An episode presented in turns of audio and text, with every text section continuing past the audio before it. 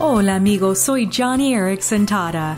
En Éxodo capítulo 33 leemos que Moisés había establecido un lugar especial de adoración mientras estaba en el desierto y lo llamó la tienda de reunión. Cualquiera que quisiera hacer una petición al Señor tendría que ir a la tienda de campaña ubicada fuera del campamento. Era el lugar donde descendería la presencia de Dios. Moisés iba y venía de la tienda, pero la mayoría de la gente adoraba desde lejos, pero no Josué.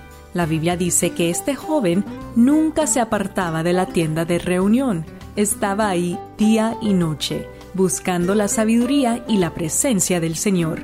No es de extrañar que Dios haya elegido a Josué como su líder. Oh amigo, amiga, seamos más como Josué. No adores de lejos, entra en la presencia de Dios, busca su consejo y permanece en él.